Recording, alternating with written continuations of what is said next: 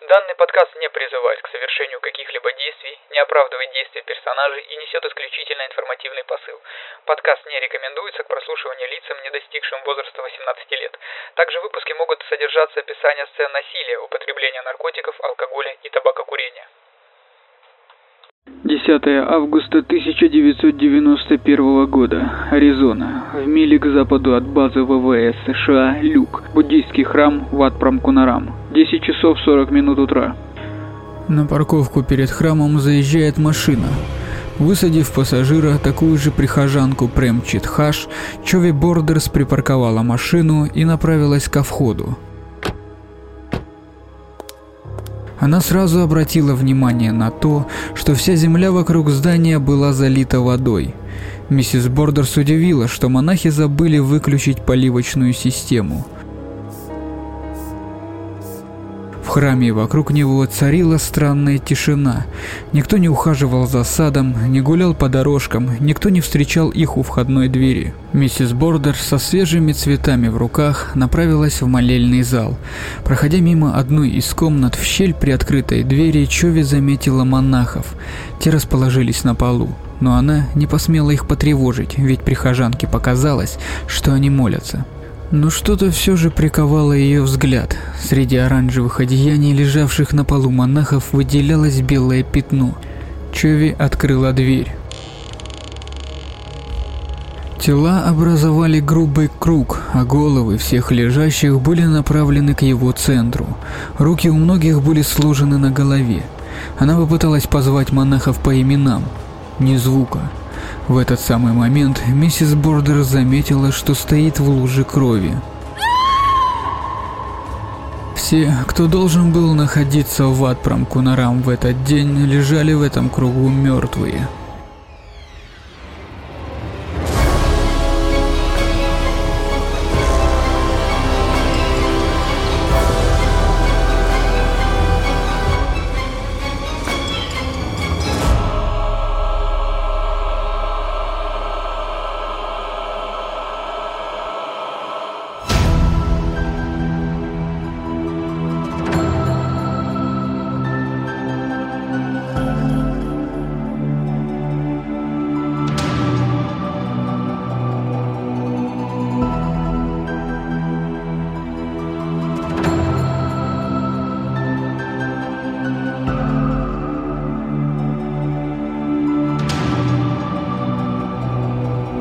Офис шерифа округа Марикопа отреагировал на вызов.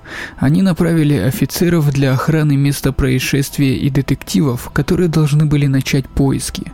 Было возможно, что это шокирующее массовое убийство станет международным инцидентом, поэтому они также обратились за помощью в ФБР, чтобы вызвать профайлеров. Вскоре двое из спецагентов, Грег МакКрэри и Том Селп, уже прибыли на место. Ведущий следователь Том Аньес никогда не видел ничего подобного. Мало того, что это был невыразимый акт жестокости по отношению к, казалось бы, добрым людям, так еще и ничто на месте преступления не имело никакого смысла. Почему здесь? Почему именно эти люди? Почему так много смертей сразу? Никому в округе, ни даже в штате никогда не приходилось работать на местах столь ужасных преступлений. Эксперты по изучению агрессии, такие как Грегори Моффат, утверждают, что массовые убийства чаще всего происходят на рабочем месте. Эта сцена не выглядела так, будто какой-то недовольный сотрудник пришел и расстрелял своих коллег. Это было похоже на открытую казнь.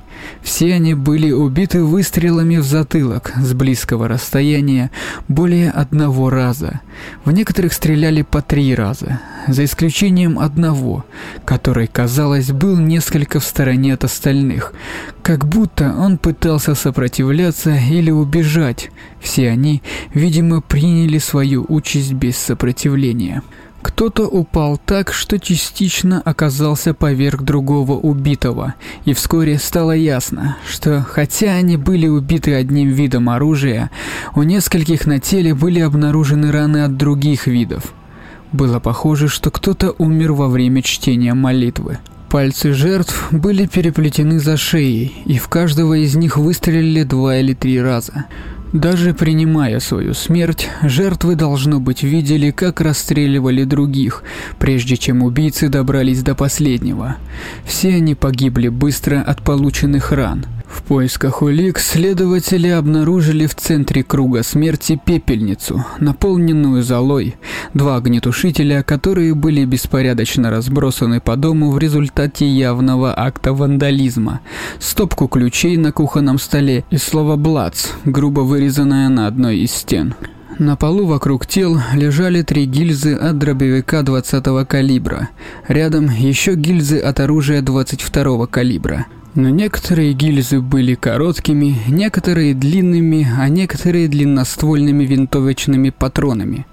Дробовик был заряжен птичьей дробью. Это не было оружием профессионального класса. Через несколько часов прибыли специалисты по составлению профилей. Они работали с поведенческими уликами, и у них было немного – но кое-что выделялось. В дальнейшем им предстояло сузить круг поисков и определить наиболее вероятный сценарий и мотив. Поскольку жертвы были из Таиланда, существовала вероятность того, что кто-то из них был связан с незаконным ввозом наркотиков, поскольку через Азию идет активная торговля героином. Возможно, товар был доставлен, а счет не был оплачен. Однако никаких запрещенных веществ в помещении обнаружено не было была вероятность организованного убийства.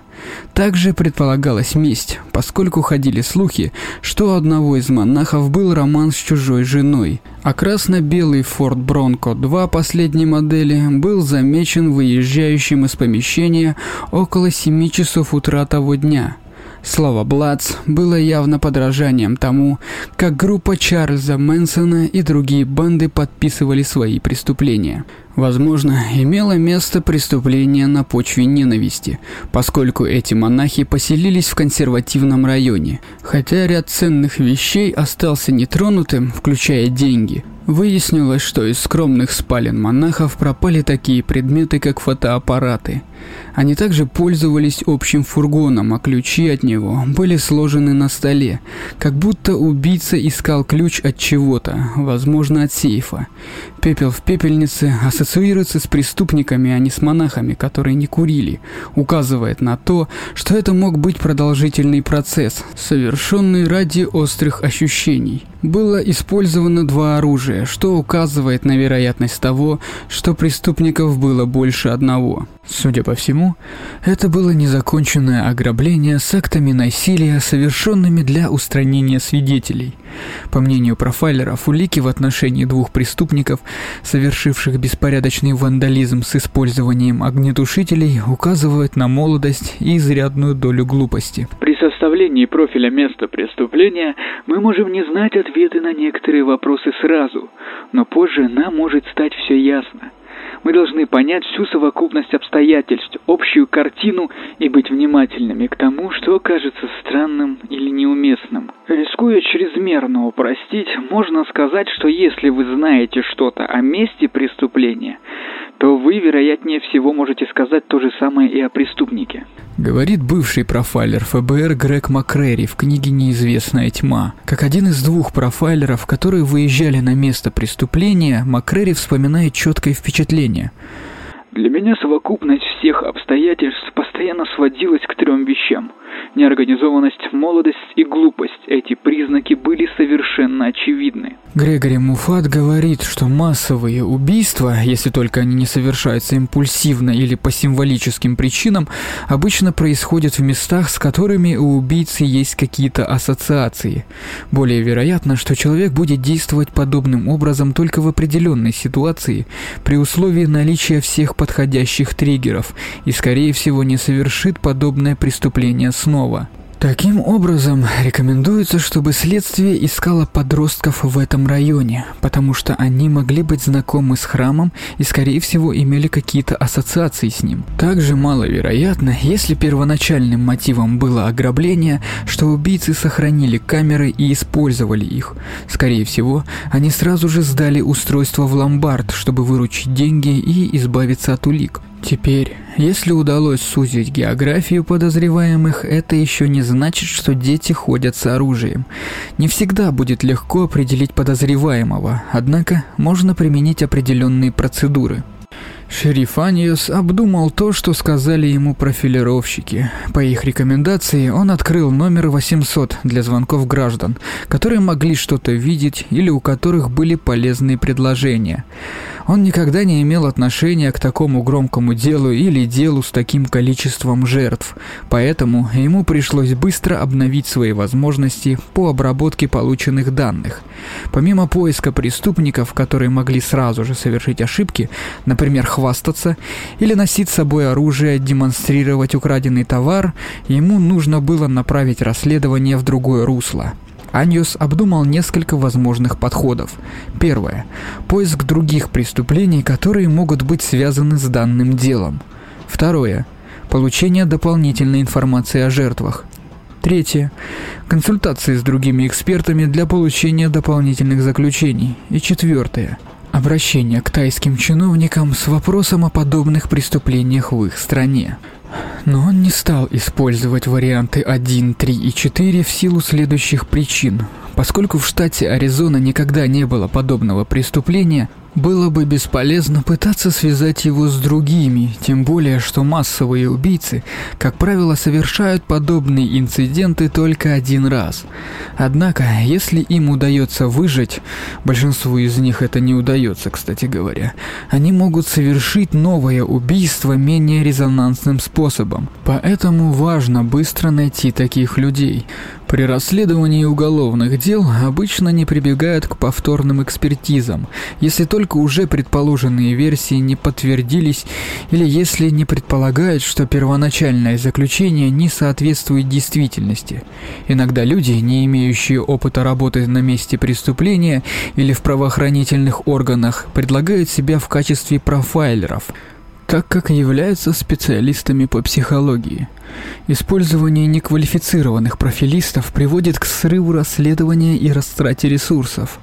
Поэтому в таких случаях необходимо второе мнение. Но поскольку на месте преступления уже были опытные профайлеры ФБР, они не стали на данном этапе обращаться за дополнительной экспертизой. Кроме того, правительство США заверило правительство Таиланда, что делается все возможное для обеспечения правосудия. Теперь возвращаться и спрашивать тайских чиновников о подобных преступлениях может быть не только оскорбительно, но и может встревожить их тем, что аризонские следователи ничего не нашли. Поэтому Аньо сосредоточился на варианте 2 получая больше сведений о жертвах. Возможно, что-то в прошлом одной из жертв даст больше зацепок или даже свяжет этого человека с тем, кто подходит под заданный профиль. Так они обнаружили, что монахи носили ювелирные украшения, которые пропали и которые потенциально можно отследить, если они были проданы или сданы в ломбард. Что касается информации о жертвах, следователи выяснили, что все жертвы были гражданами Таиланда, но некоторые из них находились в США дольше других. Никто из них не находился под следствием по подозрению в незаконной торговле наркотиками. Трудно отследить слухи о любовных связях, не имея конкретных имен. Описание автомобиля или грузовика, который видели в утро преступления, было слишком общим, чтобы быть ценным. Были опрошены другие лица, связанные с храмом, но ни у кого не было никаких предположений о том, кто мог совершить этот зверский акт. Соседи ценили щедрость монахов, а прихожане свидетельствовали об их готовности выслушать проблемы и помочь практически в любое время. Двери всегда были открыты, и тем, что у них было, они охотно делились. Числе погибших был 36-летний настоятель храма. Большинству других монахов было около 30-40 лет.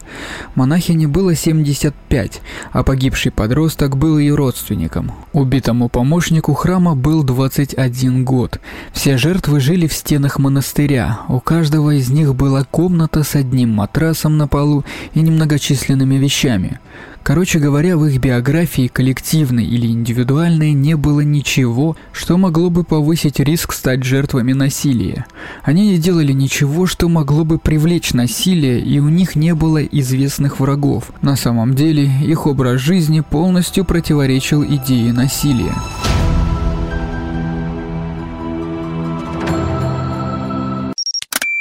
10 сентября, через месяц после резни, в один и тот же день произошли два происшествия – во-первых, следователи получили телефонный звонок от человека из психиатрической клиники в Тусоне, который утверждал, что может сообщить им, кто конкретно участвовал в массовом убийстве. Он назвал свое имя и повесил трубку. Во-вторых, отдел специальных расследований на базе ВВС США «Люк» позвонил и сообщил, что полиция базы обнаружила винтовку 22-го калибра, похожую на оружие, из которого были совершены убийства. На самом самом деле они заметили ее 20 августа во время обычной транспортной проверки, но не осознали ее значение. Никто не сказал полицейским базы, что именно нужно искать, поэтому они не знали, что должны ее конфисковать. На тот момент винтовка находилась на пассажирском сиденье автомобиля, которым управлял 17-летний юноша по имени Роландо Каратаче. За ним в другой машине ехал Джонатан Дуди, 16 лет, тайского происхождения, их остановили за подозрительную деятельность. На следующий день полиция снова остановила подростков, только на этот раз они были в одной машине. Полицейские спросили Каратаче, где винтовка. Он ответил, что она в его машине, которая была припаркована у дома Дуди неподалеку от военной базы ВВС США. Полицейские обыскали машину и нашли винтовку. Поскольку она была частично спрятана, что нарушало закон штата, они вызвали помощника шерифа. Помощник шерифа приехал и проверил мальчиков, которые не имели приводов и ни в чем не подозревались. Он вернул винтовку. На самом деле произошло следующее – Управление специальных расследований на базе ВВС США просмотрело полицейские записи и обнаружило инциденты с участием подростков. 10 сентября они передали эту информацию оперативной группе, и те получили ордер на обыск, во время которого изъяли винтовку. Однако они не стали сразу же проводить анализ. Вместо этого они поставили ее в очередь за другими уликами в Департаменте общественной безопасности Аризоны, включая 80 других подобных винтовок, которые были собраны для проверки. На данный момент с парнями больше ничего не делали. Затем шериф Аньос отправил людей в Тусон. Оказалось, что им звонил 24-летний Майкл МакГроу. Он отрицал свою вину, но его допросили, чтобы выяснить, что он может знать. Затем он признался в причастности к резне в храме и оговорил еще четырех молодых людей – Марка Феликса Нуньеса, Лео Вальдеса Брюса, Данте Паркера и Виктора Зарате. Согласно его словам, они все вместе пошли на это. Все четверо мужчин, которых обвинил Магроу, были доставлены и допрошены. Все они признались. Казалось, что дело закрыто. Давайте сначала взглянем на то, что предпринимали следователи, чтобы собрать нужную информацию. Они обыскали дома четырех подозреваемых и воспользовались информацией, полученной от МакГроу, чтобы надавить на них. Допросы продолжались много часов, пока мужчины не были окончательно измотаны. Один за другим они сдались. Каждый из них сознался в совершении преступления и рассказывал новые подробности. Иногда то, что говорил один человек, противоречило показаниям другого. Но в чем признания сходились, так это в том, что днем 9 августа мужчины приехали в Феникс на двух машинах Ford Bronco и Chevrolet Blazer. Затем они встретились в южной части города с тремя другими молодыми людьми, после чего вечером отправились в храм. Паркер даже описал спиралевидное кольцо, взятое у одного из монахов, о пропаже которого помощники шерифа даже не подозревали. Он также описал, как один монах оказал им сопротивление и добавил, что в комнату, где они окружили мужчину, вошла монахиня и напугала его. Признания, особенно те, которые были получены спустя много часов, должны быть подтверждены доказательствами. В данном случае их не было. Более того, видеозаписи оправдали одного человека. Майкл Макгроу, тот самый человек, который предположительно сделал первый звонок, был на работе в то время, когда он заявил, что ехал в Феникс. Уже одно это должно было вызвать подозрения в других признаниях. Поскольку мужчины, как оказалось, знали подробности о преступлениях, которые не были опубликованы в газетах, объяснить их признание тем, что они основывались только на сообщениях прессы, неправильно. 13 сентября оперативная группа по особо тяжким преступлениям, состоящая из 66 следователей, объявила об аресте пяти мужчин из Тусона, двое из которых были бывшими заключенными. Дело было раскрыто, и следователи ожидали, что вскоре у них появятся вещественные доказательства, которые свяжут их с местом преступления. На самом деле, это поднимает важный вопрос о ходе расследования. Независимо от того, насколько плохими были обстоятельства, зачем людям признаваться в том, чего они не совершали? Для большинства людей это кажется непонятным, но исследования показывают, что люди признаются по разным причинам. «Я сделал именно то, что они мне сказали», — сказал Магроу репортеру. По его словам, более 44 часов 30 следователей допрашивали его и угрожали ему. Магроу настаивал на том, что он не звонил властям. Он лечился в психиатрической клинике от наркотической зависимости, и кто-то другой оттуда позвонил и оговорил его. Дознаватели отклоняли его просьбы о предоставлении адвоката, отказывали ему в отдыхе и еде, унижали его, заставляя мочиться в банке из-под газировки. Сразу после Магроу остальные отказались отказались от своих признаний. Двое из них рассказали, что перед допросом их поместили в комнату, где находились диаграммы и фотографии, связанные с убийствами. Это позволяло им говорить следователям то, что они хотели услышать. Надеясь таким образом получить поблажку, они использовали предоставленную им информацию. Существуют различные типы ложных признаний, которые обычно перечисляются как добровольные, сделанные под принуждением и сделанные под влиянием чувства вины. Среди добровольных признаний люди иногда просто признаются спонтанно. Например, в 1932 году, когда был похищен и убит ребенок Чарльза Линдберга, более 200 человек сказали, что они сделали это. Десятилетия спустя более 30 человек признались в убийстве Элизабет Шорт под именем Черный Георгин. Такие признания обычно делаются в громких делах. Более распространены признания под принуждением, в которых подозреваемые в конечном итоге подчиняются, чтобы угодить своим дознавателям. По иронии судьбы, именно в Аризоне было принято эпохальное решение по делу Миранда против Аризоны, которое установило право подозреваемых хранить молчание. Отчасти права Миранды были установлены для того, чтобы запретить применение пыток во время получения признаний. Любые сделанные заявления подлежат оценке на предмет их добровольности. Если субъект решает говорить, полиция может использовать обман и манипуляции, чтобы получить нужную информацию. Однако не всегда ясно, когда это становится принуждением. Третий тип признания – признание под воздействием внутреннего принуждения или, проще говоря, признание под воздействием чувства вины – встречается реже всего. Люди, столкнувшиеся с преступлением, могут испытывать внутреннее чувство вины и даже поверить и даже вспомнить, что они его совершали. Удивительным примером такого типа признания является случай с помощником шерифа Полом Ингрэмом в Олимпии, штат Вашингтон.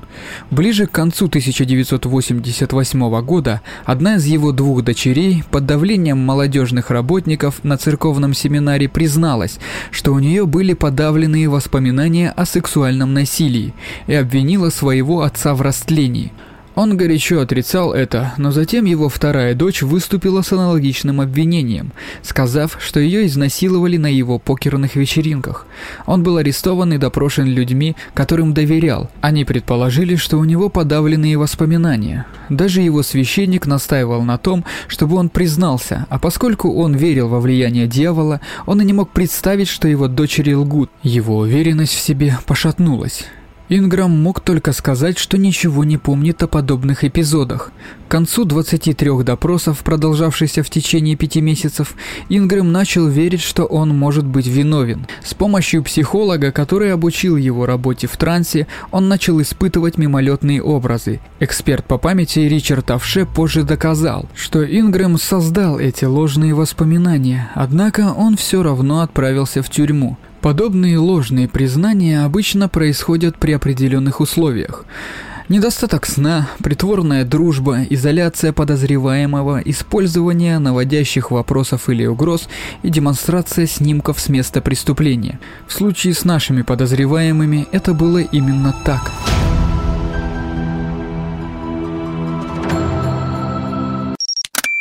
17 сентября один из пяти мужчин Виктора Зараты был освобожден, когда видеозаписи показали, что он был в Тусане в 8.30 9 августа, но остальные четверо были задержаны. Несмотря на доказательства обратного, Магроу был взят под стражу, поскольку именно он, по мнению полиции, сделал звонок. Их стали называть Тусанской четверкой – Три присяжных заседателя были убеждены, что с учетом их признаний было собрано достаточно доказательств, чтобы задержать Брюса, Нуньеса и Магроу для суда. По решению судьи Паркер также должен быть задержан. После этого прошло больше месяца без какой-либо новой информации, пока 24 октября в Фениксе не произошло то, что прервало ход расследования. Баллистическая лаборатория Департамента общественной безопасности Аризоны закончила анализ оружия, изъятого у Каратаче. Они обнаружили совпадение между гильзами, найденными в храме, и гильзами, выпущенными из полуавтоматической винтовки Марлин 22 калибра. Оперативная группа получила ордер на обыск квартиры, где Джонатан Дуди жил с Александро Алексом Гарсия. Они были товарищами по школе Aqua Free High School и однокурсниками по программе ROTC ВВС. В результате обысков было найдено 20-зарядное ружье Стивенса, которое вскоре сравнили с гильзами, найденными на месте преступления. Теперь у них было оба оружия. Они также нашли два ножа, камуфляжную шапку, две маски и перчатки. В доме родителей Гарсиев были найдены вещевые мешки, один из которых был заполнен различным армейским снаряжением. Кроме того, они они получили информацию о том, что некоторые вещи были сданы в ломбард. Стало ясно, что мотивом могло быть ограбление. Это снаряжение не было частью школьной подготовки мальчиков. Они приобрели эти предметы самостоятельно. Наиболее вероятная причина заключается в том, что у них сформировалось чувство индивидуальности в связи с их военными устремлениями, которые поддерживали их жизнь, делая ее более похожей на военную, включая восприятие мира как враждебного и требующего совершения нападения. Других предметов, указывающих на знание методов маскировки, не было, как и не было предметов упаковки упакованных в сумки, указывающих на то, что они могли быть использованы для чего-то другого. Возможно, резня была фантазией, чтобы изобразить из себя храбрых солдат. Вскоре парни были арестованы, но теперь в оперативной группе произошел раскол. Некоторые исследователи считали, что Дуди и Гарсия как-то связаны с Тусанской четверкой, а другие были уверены, что это не так. Вскоре выяснилось, что младший брат Дуди Дэвид участвовал в деятельности храма, а сам Дуди посещал его. Аньос настаивал на том, чтобы Тусанская четверка была под стражей до тех пор, пока не будут собраны доказательства – он намекнул, что у него есть источник информации, который отступит, если мужчин освободят, и указал, что ФБР все еще анализирует волосы и волокна, собранные в храме. До тех пор, пока не будут получены результаты, мужчины должны оставаться в тюрьме. Он добавил, что признания были убедительными, потому что люди с развитой психикой, особенно те, кто уже сидел в тюрьме, не признались бы в том, чего не совершали, зная, что это приведет к тяжелым последствиям. Однако окружной прокурор Рик Ромли изучил дело и посчитал, что у них нет доказательств для задержания этих людей. Он задался вопросом, как были получены признания – их чтение и наличие внутренних противоречий и ошибок в фактах вызвало большие сомнения. 22 ноября мужчин наконец-то освободили, обвинения были сняты без последствий для них. Хотя общественность выступала против освобождения, задерживать этих людей дольше было явным нарушением их прав. В течение четырех дней один из них подал в суд на округ за ложный арест. Оба мальчика, Дуди и Гарсия, сделали заявления, в которых обвинили друг друга, при этом каждый из них указывал на другого как на убийцу монахов. Сначала Гарсия сказал, что никто, кроме них двоих, не причастен к убийству, и нарисовал эскиз храма, чтобы показать, что он там был. Позже он сказал, что в убийстве принимали участие и другие люди, что вселило в оперативную группу надежду на то, что они не ошиблись в выборе подозреваемых из Тусона. На допросе Гарсия назвал два имени – Уиллис и Брюс, и упомянул черного человека, но в убийствах обвинил только себя и Дуди. Он добавил «Кажется, я видел Паркера», но больше ничего не сообщил. Дуди тоже в конце концов дал признательные показания, но он описывал события совершенно по-другому.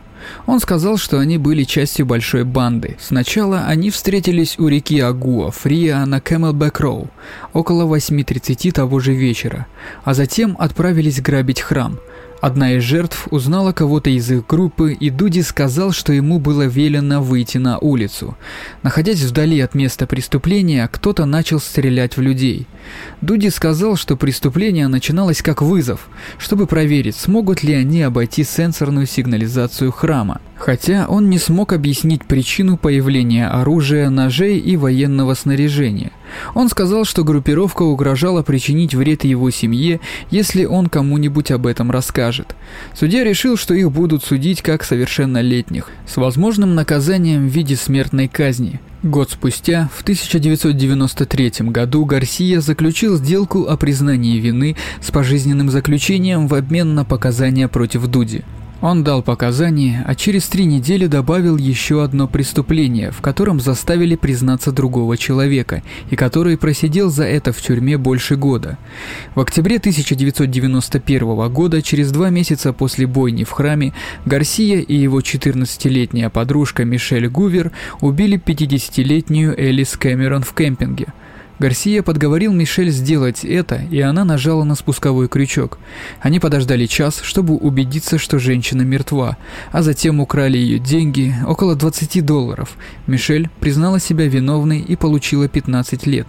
Когда Гарсия признал себя виновным, он рассказал, что произошло в ночь на 9 августа 1991 года. Все началось с плана ограбления. Они с Дуди вынашивали его в течение двух месяцев, поскольку слышали от брата Джонатана о Будде из чистого золота в сейфе, в котором якобы находились 2000 долларов. По некоторым сведениям, Дэвид говорил, что монахи также хранят в своих комнатах деньги и оружие, а также фото и видеокамеры. Это казалось легкой добычей. Дуди положил глаз на машину, которая стоила тысячу долларов. Он думал, что после их нападения она будет у него. Чтобы сделать процесс интересным, они превратили его в военную игру. Закупив военную одежду и снаряжение, включая снегоступы, камуфляжные шапки, шарфы, очки и жгуты с ножами, Дуди позаимствовал винтовку у Каратаче, а Гарсия тайком вынес из отцовского дома ружье своего дяди. Они испытывали оружие в горах Уайт Танк с глушителями, которые оказались неэффективными, однако они были слишком увлечены планом, чтобы отказаться от него. Вечером 9 августа друзья пошли на вечеринку, а затем между 10 и 10.30 поехали в храм. Они осмотрели его, ушли, вернулись и ворвались внутрь, приказав служителям опуститься на пол. Они поставили их в круг на колени и лицом друг к другу, и в течение часа один из них держал всех на мушке, пока другой искал ключи от сейфа и занимался общим разграблением. Монахи не сопротивлялись. В какой-то момент вошла монахиня, и они заставили ее присоединиться к мужчинам. Им удалось захватить более 2500 долларов, а также фотоаппараты и стереоаппаратуру. Они так и не нашли нужный ключ, чтобы открыть сейф. Гарсия сказал, что он был за то, чтобы уйти, но Дуди хотел, чтобы не оставалось свидетелей, а для этого нужно было всех убить. Стоя на диване, он начал стрелять. Гарсия использовал дробовик, ранив некоторых из них, однако он настаивал, что никого не убивал. Далее он вырезал слово «блац» на стене в коридоре. Он дал показания обо всем на этом в суде над Дуди, который начался в мае 1993 года. 12 июля 1993 года Джонатан Дуди был осужден за 9 убийств и 11 других преступлений и приговорен к 281 году лишения свободы. Хотя прокурор добивался смертного приговора, судья посчитал, что неясно, кто из молодых людей на самом деле нажал на спусковой крючок винтовки, поэтому он сохранил осторожность. Тем не менее, приговор гарантировал, что Дуди больше никогда не будет ходить по улицам. Алессандро Гарсия был приговорен к 271 году тюремного заключения, максимально возможному по соглашению о признании вины.